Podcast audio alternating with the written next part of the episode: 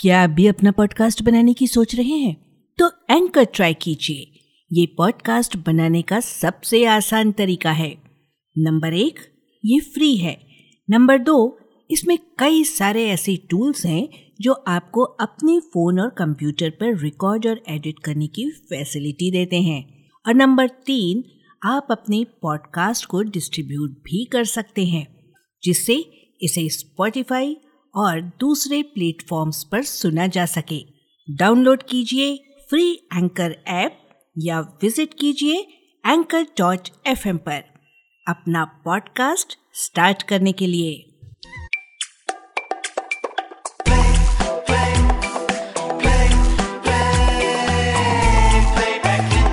एक गीत सौ अफसाने। रेडियो प्लेबैक इंडिया एक गीत सौ अफसाने की, एक और कड़ी में हम आपके साथ हैं। नमस्कार, संज्ञा का। विश्वसनीय सूत्रों से प्राप्त जानकारियों और हमारे शोधकर्ताओं के निरंतर खोजबीन से इकट्ठा किए तथ्यों से परिपूर्ण है एक गीत सौ अफसाने की ये श्रृंखला। आज के अंक के लिए हमने चुना है वर्ष 1961 की फ़िल्म हमारी याद आएगी का शीर्षक गीत, कभी तन्हाइयों में यू हमारी याद आएगी। मुबारक बेगम की आवाज़, केदार शर्मा के बोल और स्नेहल भाटकर का संगीत। लता मंगेशकर के लिए बना ये गीत मुबारक बेगम से क्यों गवाया गया? रिकॉर्डिंग पर पहुंचकर मुबारक बेगम ने केदार शर्मा को कोने में ले जाकर क्या कहा कि केदार शर्मा की आँखों में आँसू आ गए? इस गीत के लिए मुबारक बेगम को उचित मेहनताना क्यों नहीं मिल पाया? मुबारक बेगम, उनका ये गीत और कल्याण जी भाई, इन तीनों का बदुआ से क्या संबंध है? गीत के संगीतकार स्नेहल भाटकर और फ़िल्म की नायिका तनुजा का आपस में कैसा फिल्मी संबंध रहा है? ये सब कुछ आज के इस अंक में। आलेख, सुजय चैटर्जी का और आज इसका वाचन कर रही हैं प्रज्ञा मिश्रा। कभी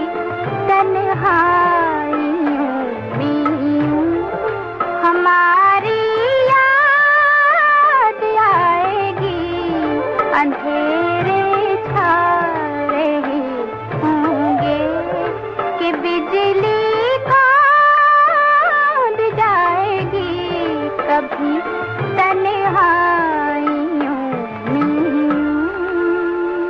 मैंने पिछले दो दिनों से कुछ खाया नहीं है। क्या आप मेरे लिए दो पीस ब्रेड और एक कप चाय मंगवा सकते हैं? ऐसा मुबारक बेगम ने किदार शर्मा से कहा था।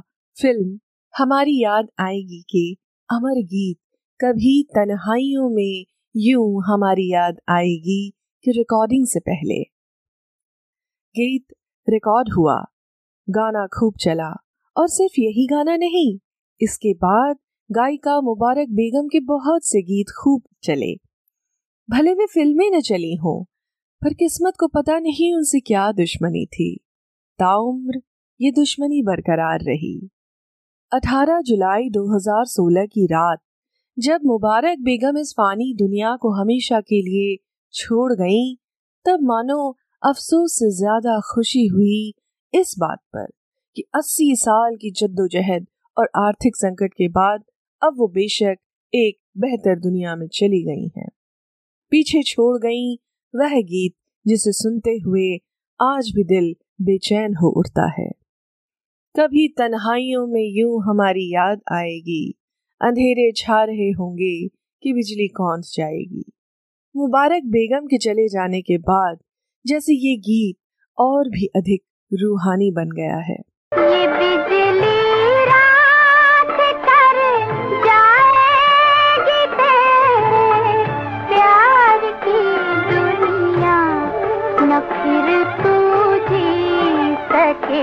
और न तुझको मौत आएगी, कभी आज इस गीत से जुड़ी कुछ बातें। बरसों पहले विविध भारती के वरिष्ठ उद्घोषक कमल शर्मा से बातचीत के दौरान मुबारक बेगम ने इस गीत से जुड़ी अपनी यादों के उजाले को बिखेरा था। उन्हीं के शब्दों में सुने। शुरू में यह गाना रिकॉर्ड पर नहीं था। सिर्फ़ कुछ लाइनों को अलग अलग हिस्सों में बतौर बैकग्राउंड म्यूज़िक लिया जाना था। मुझे याद है बी एन शर्मा गीतकार थे स्नेहल भाटकर और किदार शर्मा बैठे हुए थे। रिकॉर्डिंग पूरी होने के बाद किदार शर्मा जी ने मुझे चार आने दिए। मैंने उनकी तरफ़ देखा तो कहने लगे कि खुश नसीबी के तौर पर रख लीजिए। ये चार आने मेरे लिए वाकई लकी साबित हुए। जैसा कि मैं कह रही थी कि यह गाना रिकॉर्ड पर नहीं था। गाने के रूप में रिकॉर्ड भी नहीं हुआ था। पर बाद में उन सबको ये इतना पसंद आया कि उन लोगों ने इस गाने को रूप देना चाहा, रिकॉर्ड पर डालना चाहा। इसके लिए दोबारा रिकॉर्डिंग नहीं हुई बल्कि उन अंतरों और अस्थाइयों को जोड़कर पूरा का पूरा गाना बना दिया गया। मैं आपको इस वक्त नहीं बता सकती कि वो अलग अलग हिस्से कौन से थे? पर अगर आप ये गाना बताओगे तो मैं बता दूँगी कि किन किन जगहों पर जोड़ा गया है। मुझे नहीं पता थी कि इसे एक गाना बनाया गया है। रिकॉर्ड जारी होने के बाद मुझे यह बात पता चली। मैंने इस गीत के लिए अपना हिस्सा नहीं मांगा क्योंकि मैं उस समय नई थी, इसलिए मैंने अपना मुँह बंद रखने में ही अपनी भलाई समझी। वरना जो कुछ मिल रहा था वो भी बंद हो जाता। और ऐसा बाद में भी जारी रहा। मुझसे दो चार लाइनें गवा लेते और फिर उसका पूरा गाना बना देते। कभी तन्हाइयों में यूँ इस गीत पर चर्चा करते हुए मुबारक बेगम जी ने श्रोताओं का ध्यान एक अन्य गीत की भी ओर आकृष्ट कराया। वो गीत था फ़िल्म जब जब फूल खिले का गीत, परदेसियों से ना आखियाँ मिलाना। ये वाकई रोचक तथ्य है। कि इस गीत को शुरू शुरू में मुबारक बेगम से गवाया गया था। मुबारक जी बताती हैं, एक दिन कल्याण जी भाई ने अपनी गाड़ी भेज दी और मुझे उनके घर बुलवा लिया। पहुँचने पर मुझे समझाने लगे कि जो गीत मैंने गाया है, उसकी जगह एक डुएट रखा जाएगा। मैंने सिर्फ़ इतना कहा कि मुझे बेवकूफ़ बनाने की ज़रूरत नहीं है। अगर आपको मेरा गीत कैंसिल करना है तो आप बेशक कीजिए। मुझे मेरा पैसा दे दीजिए, मैं चली जाऊँगी। तब कल्याण जी भाई कहने लगे कि मैं किसी की बदुआ से डरता हूँ। मैंने कहा कि बदुआ तो आपको लग चुकी और वहाँ से चली आई। दोस्तों, मुबारक बेगम, कभी तन्हाइयों में यूँ गीत और बदुआ की बात हो रही थी उस इंटरव्यू में और तभी एक और वाकया मुबारक जी को याद आया। वो आगे बताने लगी, मैं एक बार ट्रेन से लखनऊ जा रही थी तो एक सवारी ने मुझे पहचान लिया और पूछा कि आप बदुआ क्यों दे रही हैं, कि न तू जी सकेगा और न तुझको मौत आएगी? मैंने उन्हें समझाया कि यह सिर्फ़ एक फिल्मी गाना है, जिसे एक गीतकार ने लिखा और मैंने तो सिर्फ़ इसे गाया है।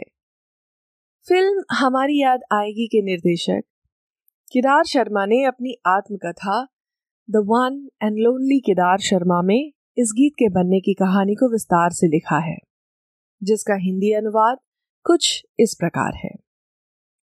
शुरू शुरू में यह गीत लता मंगेशकर से गवाया जाना था। कुछ रिहर्सल भी हो चुके थे, पर रिकॉर्डिंग के दिन लता जी के ड्राइवर किदार जी के पास आए और कहने लगे कि अगर लता जी से ये गीत गवाना है तो अभी मुझे एक सौ चालीस रुपए दीजिए। किदार शर्मा नाराज़ होते हुए पैसे देने से इनकार कर गए। और कुछ ही समय में लता जी ने ऐलान किया कि उनका गला खराब है और वो रिकॉर्डिंग नहीं कर सकती। वो आगे की एक डेट देकर चली गईं। केदार शर्मा ने साजिंदो और रिकॉर्डिंग स्टूडियो की बुकिंग के लिए पच्चीस हज़ार रुपए दिए थे। अगली बार फिर वही बात दोहराई गई और लता जी फिर एक बार तबीयत नासाज का कारण जताकर चली गईं। केदार जी गुस्से में आग बबुला हो गए और लता जी से कहा कि मेरे पास इस गीत के लिए सिर्फ़ पचास हज़ार रुपए थे, जो मैं खर्च कर चुका हूँ। इसलिए अब इस गीत को भूल जाइए। पैसे खत्म होने पर केदार शर्मा ने कब चर्चित गायिका मुबारक बेगम से इस गीत को गवाने का फैसला किया?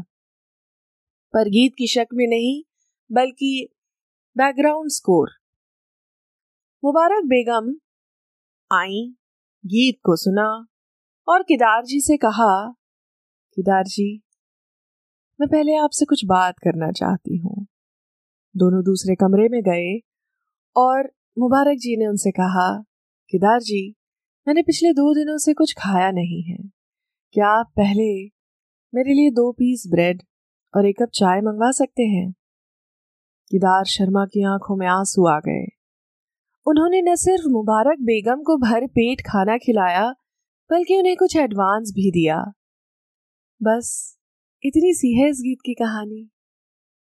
मुबारक बेगम इस दुनिया में तो कभी खुश न रह सकी। ऊपर वाले से गुजारिश है कि उस दुनिया में उन्हें खुश रखें। केदार शर्मा द्वारा लिखित, निर्मित व निर्देशित हमारी याद आएगी फ़िल्म के नायक थे अशोक शर्मा। और नायिका थी तनुजा। अशोक शर्मा, किरार शर्मा के ही पुत्र थे। तनुजा इस फ़िल्म से पहले अपनी माँ शोभना समर्थ निर्मित फ़िल्म हमारी बेटी और छबीली में बाल कलाकार के रूप में अभिनय कर चुकी थी। हमारी याद आएगी में वो पहली बार बतौर नायिका नज़र आई। फ़िल्म के संगीतकार थे स्नेहल भाटकर। संयोग की बात है कि तनुजा की दोनों फ़िल्म, यानी हमारी बेटी और छबीली में भी स्नेहल भाटकर का ये संगीत था। यानी कि शोभना समर्थ की फ़िल्मों में स्नेहल संगीतकार के रूप में काम कर चुके थे। सुमधुर संगीत देने के बावजूद स्नेहल भाटकर को कभी व्यावसायिक सफलता नहीं मिली। फ़िल्म हमारी याद आएगी के गीतों की अगर हम बात करें तो इनमें कई गायक गायिका की आवाज़ें सुनाई दी, जैसे कि लता मंगेशकर, मुकेश, मोहम्मद रफी, सुमन कल्याणपुर। पर इनके गाए इस फ़िल्म के गीतों पर सुनने वाले का खास ध्यान नहीं गया। ना फ़िल्म चली, ना ये गाने चले। पर एक अंतरे का, मुबारक बेगम का गाया कभी तन्हाइयों में यूँ चल पड़ा।